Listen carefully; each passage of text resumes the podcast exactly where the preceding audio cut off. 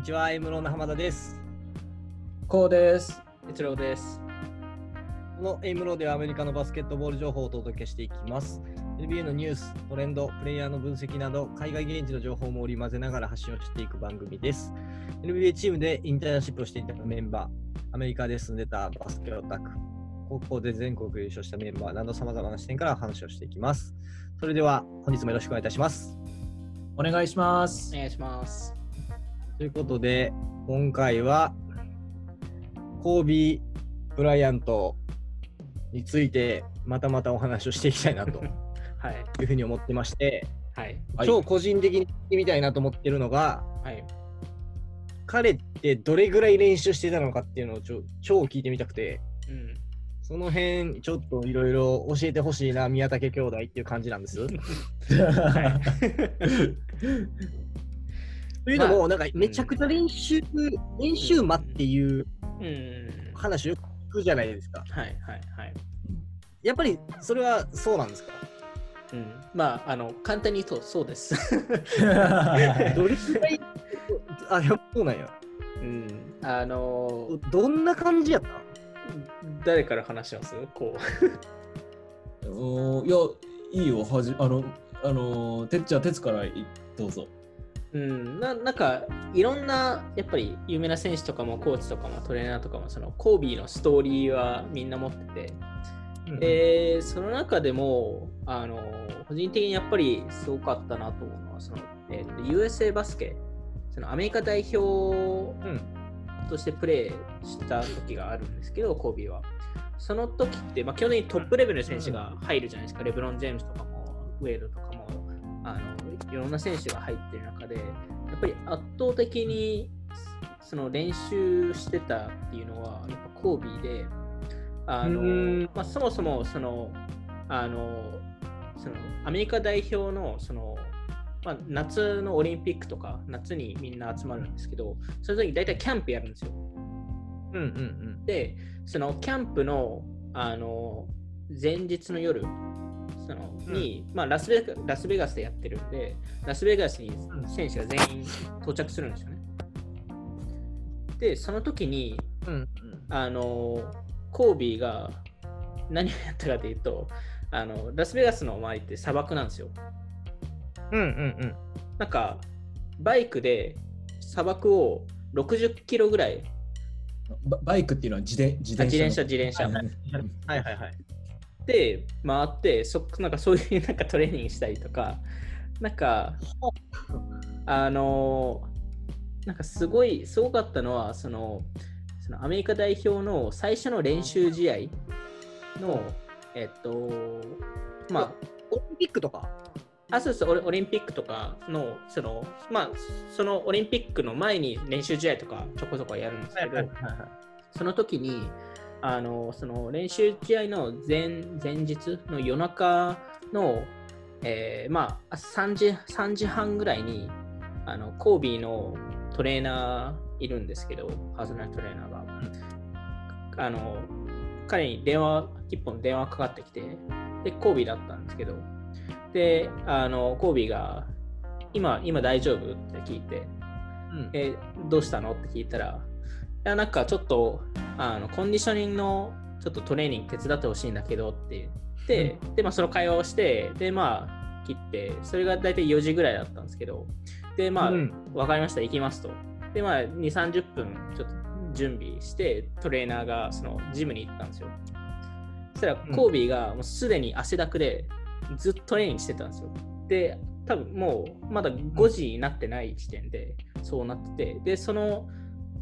えーっと、まあ、そのトレーナーが着いた後に、えー、大体1時間15分ぐらい、その、そのコンディショニングのトレーニングをやって、で、その後に、まあ、ウェイトルーム、まあ、あの、あの、ウェイトをやって、で、うん。えーそれまあ、あの、その他、ちょっとあの筋肉をつけるためのあのエクササイズを45分ぐらいやって、で、その後に、あの、まあ、トレーナーはホテルに戻って、コービーはシュート練習に入ったんですよ。ほで、で、まあ、それってもちろんその練習、その全選手が練習に入ってくる前なんですよ。で、まあ、うんうんうん。その練習がちょっと遅くて11時ぐらいにスタートしたんですけど、うん。その時にトレーナーが帰ってきた時に、あの、コービーがまだいて、うん。で、え、なんでまだいるの？って聞いたら、コービーが、いや、800本、そのシュートを決めるまで、その、やめないって、自分の中で言ったんで、それをやる、やり遂げるまでずっとやってたみたいな話をして。おだから結局、朝の多分 3, 3時ぐらいから11時ぐらいまでずっと練習してたっていう。うんでもそれって、なんか普通の練習メニュー以外のところですね。うんうんうんうんでそういう話とかはよく聞きますね。うん。よく聞くんや。はい。もう普通だと思います。コービーにしては。そうですね、多分シーズン中とかも、あの まあもちろんそのシーズン中はそのそこまであの長時間の練習っていうのが、まあまあ、もちろんその休まな体を休めな休休めないとダメなので、そこまではできないんですけど、ホームとかの試合の時その LA にいる時とかは、基本的に、えっ、と、その結構聞く話は 3, その3時とか4時に起きて、で、うん。2時間ぐらいトレーニングをやって、で、うん。その朝食とかをこうあの、ね、子供とかがいるので、ね、こう家族タイムじゃないですけどあの朝朝ごはんを一緒にこう食べたりこうあの送りあの送あの子供あの子供たちを学校に送ったりとかもしたりしてでまたそこからトレーニングに入ったりっていうのはその朝が結構早いんですよ。あのうん。でもできるだけそのトレーニングの時間集中的にできる時間を増やすのがコービーのやり方なんですよね。なので長時間こうダラダラ5時間とか6時間とかやるんじゃなくても集中的にじゃあ2時間やろうとかでをその駒を作ってでそれをでもじゃあどうやって効率よくその一番そのいっぱい駒を入れるかって言ったらやっぱり朝を早く起きるっていうのがそのコービーのやり方だったんですよね。ええ、もうずっと練習マなんあの人。そうなんですよ。で、練習っていうのも、いろんな練習のあのやり方があるんで、まあ、練習のやり方っていうか、そもそもそのコンディショニングの練習とかもあれば、そのスキルセットのあの練習の部分もあれば、あのそのえっと分析、まあ、いわゆるその試合の動画を見て、えーやるとかっていうのもあるんですけど、あのなんか例えば試合のあの途中っていうか、試合のハーフタイムの時も、結構コービーって自分のあのあの最初のハーフのあの試合の動画を見たり、そこで何何が間違ってたっていうのを結構分析したりしてるんですよね。彼、うん常に自分のあの動画とか、相手の動画とか見てるんで、あのうんなんか常にそこのなんか価値に行くマインドセットっていうか、っていうのはありましたし、なんかシャックが言ってたのが、あのまあ、ある日、なんかジムに行ったらコービーがいて、そのあのあ明らかになんかドリブルとかシュートの練習をしてたんですよ。うんでも、ボール持ってなかったんですよ。うんでも、その明らかになんか、しかもなんか声出しながらやってたんで、なんか普通になんか試合っぽく、そのドリブルとかシュートとかのあのモーションモーションはやってたんですけど、あの、でもボール持ってなくてやってたんで、なんかそこは、なんか、シャックも、なんかすごい人なんだな、みたいなことは言ってましたね。へえ。え、それはどういうこと？ボールを持たないイメイメトレっていうことじゃないですかね。なるほどね。すげえ、なんか練習ものすごいする選手で上がるのってやっぱコービーって絶対上がるやんか。うん。ほ他って誰がいいの？例えば。まあだから、おなんかすごい有名だったのはやっぱジョーダンですよね。うんうん多分、ジョーダンが、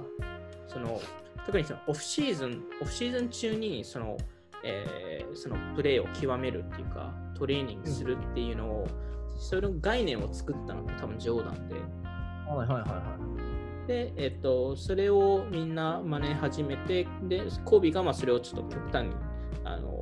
ハードルを上げたっていうか、レベルを上げたっていう感じですかね。練習メニューっていうのはもう基本トレーナーと一緒に選手が決めるって感じなの？えっと、もちろんチームと相談しながらやるものもあれば、選手が個人でこのスキルセットを学びたいとかっていうのもあったり、まあ、コービーだと、なんか、左手のシュートをなんかちょっと学びたいとかっていう時もあったり、ありましたよね、こう。んはいはい。結構ね、左手の練習をしたり、あとまあ、コービーの場合は、その、何でも知りたがるっていうそその性格も多分あったと思うんです。それもそれでその練習につながったっていうのもあるんですよ。その例えばですけどその他の選手の動きとかを見て、はい。はい。これどうやってやったんだろうっていうのをそのまあコービーだともしかしたら一発でわかるかもしれないんですけどおそらく結構、えー、と勉強そのビデオとかを見てはいはいはいはい。どういうでコービーは結構細かいところを見てるのでそのフットワークとかその体のその入れ方とかうんうん。角度とかを多分気にしながら動画を何回も見てそれを実際にじゃあ自分でもできるかどうかっていうのを結構やってるんですよね。ある意味、なんか研究家みたいな。そうですね。研究家みたいですね。もうその辺は、うん。もう頭の中にバスケしかないんじゃないかと本当に思っちゃうぐらいまあ、特に当時はそうでしたよね。うんあのなんかすごいのが彼ってそのもちろんその動きとかその試合の動画とか見たりしてたんですけどそれもそうなんですけどそのいろんなそのトップ選手昔のトップ選手とかにあのトップ選手に会いに行ってリーダーシップの話とかを聞きに行ったりしてたんですよ。実際にビル・ラッスルとそういう話をしに行ったりとか、マジック・ジョンソンにそういう話したりとか、あのしてたんで、なんかそこは、なんかすごい面白いなって思いましたし、うん、なんか結局その、まあ、彼ってジョーダンとも結構話し話し合ってたんで、あそういう話とかはよく聞きますし、なんかやっぱ面白いですよね。そのあのラストダンスとかでも出てましたけど、そのオールスターゲーム中にコービーとジョーダンが話し合うんですけど、うん。話してる内容を聞くと、やっぱりそのあのバスケの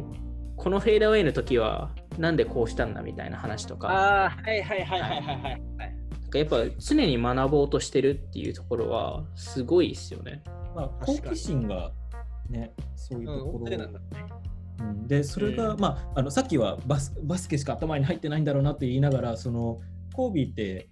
バスケ以外のことでも結構実は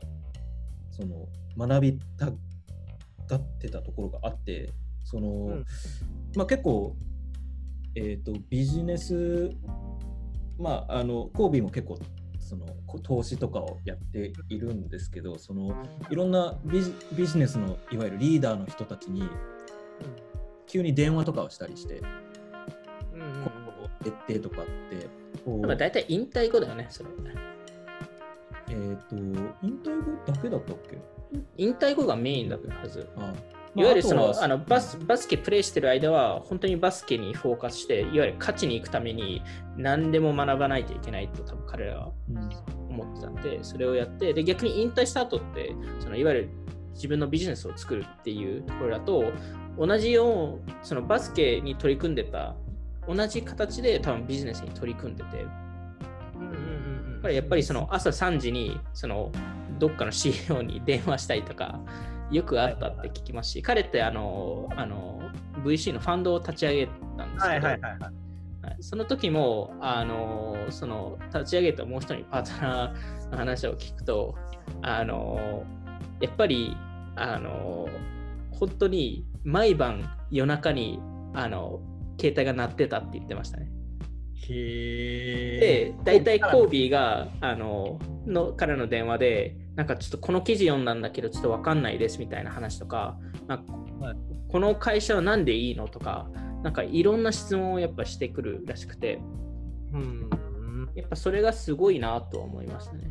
へえ、すごいな。なんかもう性格的な話なのかな。そうですね、本当に。意識とかそのプロフェッショナリズムみたいなものもあるんやろうけど。うん。結構ねフィル・ジャクソンもそのえっ、となんか毎年えっ、と各選手に本をこうはい、来るよね。送るんですよね。うんうん。でまあやっぱりあの一応フィル・ジャクソンとかからしたらその各選手に読んでもらいたいからうん本を送っているんですけど、まあ、読まない選手もやっぱりまあ中にはいるんですよね。やっぱり、はいはいはい。そのやっぱり読むのに時間かかりますし、そういうのが得意じゃない選手もいっぱいいるので、まあ、読まないと人もいるんですけど、コービーは結構そういうのをしっかり読んで、まあ、フィル・ジャクソンがど,、まあ、あのどういう本をあの選んだのかっていうのは、まあ、あの少ししかもう出てないので分かんないんですけど、でも、まあ、全て多分コービーは読んで、それを多分フィル・ジャクソンとこう話すんですよね。こうあの、細かく。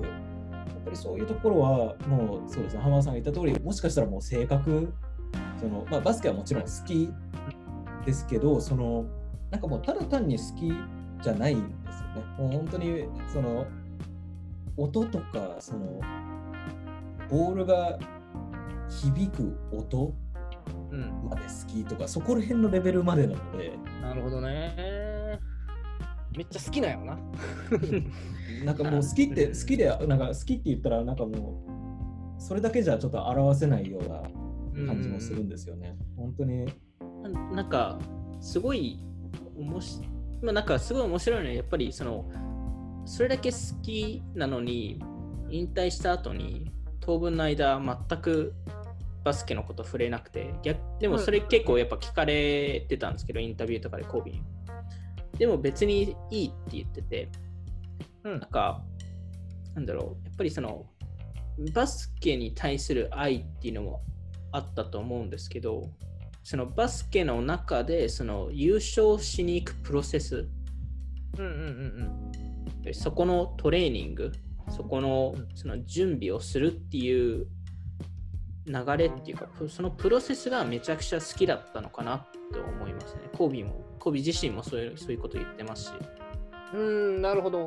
だからなんか勝つことが、勝つことが、うん、えー、好きな選手は多分あのそれほど上手くならないって多分コービーが思っていて、そこまでの過程、うん、いわゆる準備を好きにならないと、ね、うん、やっぱり成長できないって言ってて。なるほどね。そこはなんかすごい面白いと思いましたし、逆にそのそこの過程があんまり好きじゃない人とか、なんかコービーほどその、うん、あの愛情じゃないですけど、そこのなんかあの投資をしない人に関しては、彼は本当になんか嫌い嫌いだったっていうか、あのなんかまあ、当たり当たり強かった、ね、当たりが強かったですよね。なんか本当に冗談っぽい感じだったんですけど、でそれの影響でやっぱり耐えられなかった人が多いですよね。うんうんうん、コービーに対して。うんうん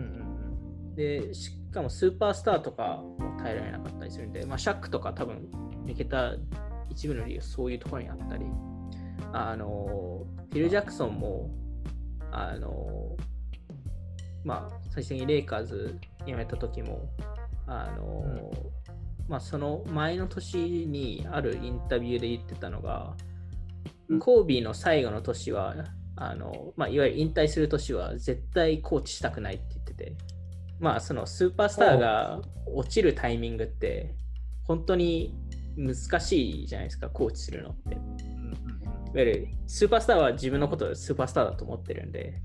自分の役割が下がったっていうことはあんま認めたくないんで、コービーも同じだったです。同じでしたけど。なるほどね。はい。で、でも例えばガソールとか、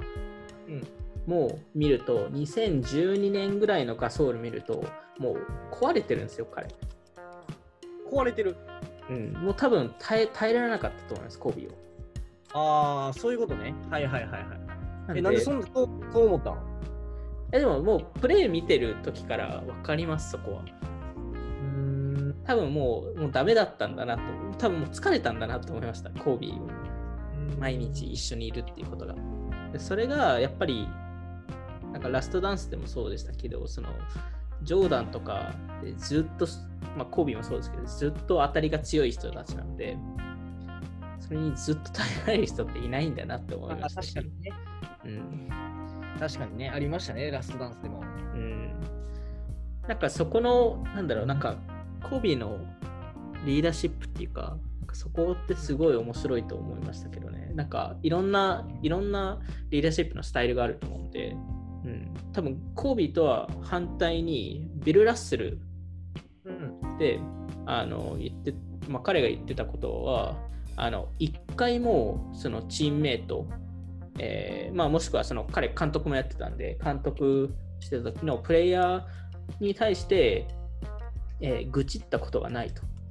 うんうんうんうんうんうん。わネガティブなことは言ったことないですっていうのを言い切っててでへえ、そうなんや。でもあれだけ勝ってるんですようんうんうんうんうん極端なリーダーシップの違いっていうのがあって、それもすごい面白いと思いましたし、逆にマジック・ジョンソンにそのどういうリーダーシップのスタイルがあるのって聞かれたことがあって、その時にマジック・ジョンソンが4つのリーダーシップのスタイルがありますと、バスケには。一つは、まあえっと、自分を事例として、まあ、じゅそのパフォーマンスでリードしますと。うん。はいはいはいはいはい。で、えっと2つ目は恐怖でリードしますと。はいはいはいはい。で、3つ目が、えーまあ、コミュニケーション能力、いわゆるししゃべるっていうところ。うんで、4つ目は、まあ、最初の言った3つの、まあ、2つか3つをのコンビネーションでリーダーシップを取ると。うんうんっていう形なんで、なんか、一つのやり方がいいっていうのは彼も言ってなくて、彼はたまたまコミュニケーション能力が高い人だったんで、そういうふうにリードしてたんですけど、で、多分レブロン・ジェームスとかもどっちかというとそっち系なんですけど、はいはいはいはいはい。がやっぱり人に違うリーダーシップスタイルがあるんですけど最終的に彼が言ってたのはそのチームは一つのチームは一番上手い選手の性格にのっとってそういうチームになるっていうのを言ってて。まあ、そりゃそうだよね。はい。でまあコービーの場合はまあレイカーズ時代はもう彼が圧倒的にトッププレイヤーだったんでまあ特にそのシャックがやめいやあの違うところに行った後は、なんであのまあ特に多分2010年とかあの本当に見えたんですけどあのなんだろうなんか何があっても勝ちに行くとかそのあのもう自分のチームメイトをメディアの公開の場所で公開処刑するとかうんうんなんかメディアに本当に愚痴をいっぱい言うとかうん。いうのをやってたのを見て、あのまあ、これがコービーのやり方だなっていうふうに思いましたし、別にそれが間違ってるっていう話ではないと思っていて、それが単純に彼のやり方だったっていう話。はいはいはい。いや、なんかリーダーシップ的な話はあれだね。ちょっとあの、いろいろ聞いてみたいね。いろんな選手がいろんなやり方ありますからね。うん。そうだね。ねまあでもなんか、ジョーダンのそのまあラストダンスの7話目で、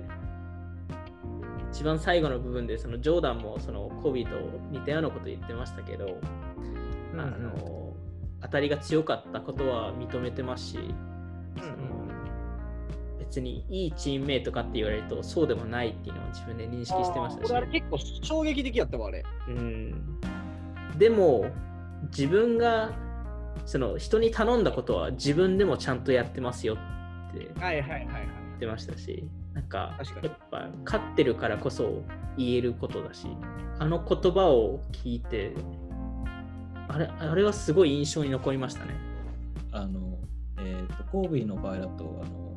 ドワイト・ハワードが入ってきた時に、うんうん。その、性格的にちやっぱりコービーとハワードって全然違うタイプなので、まあ、そこがその、まあ、うまく、まあ、そもそもいけるかっていう話話があったんですけどその一つそのコービーがハワードにこう学んでほしかったのがうん。こあのやっぱり勝ち方そのコービーはもうそれまでに優勝経験があると。うんうん。ハワードはファイナルズまでは行っているけど勝ったことはない。だからその勝つにはこれだけやらないと勝てないんだよっていうのを本当は教えたかったと思うんですよ、うんうん。まあ、ただハワードとしたらまあそのまあそれを受け入れたくなかったのかっていうのもあると思うんですけどその辺がまああんまり相性は良くなくって、まあ、結局そのもうしょうがない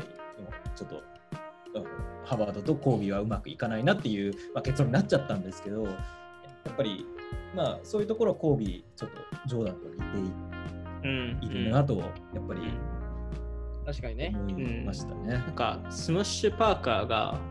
レイカーズに入って、で、彼って最初のシーズンで、まあ、あの、レイカーズが弱かったんで、あの、スタメンのポジションまで取れたんですよ。でも、なんか全然シーズン中、コービーと話せなくて、で、まあ、ようやくそのシーズンの半分ぐらいで、よ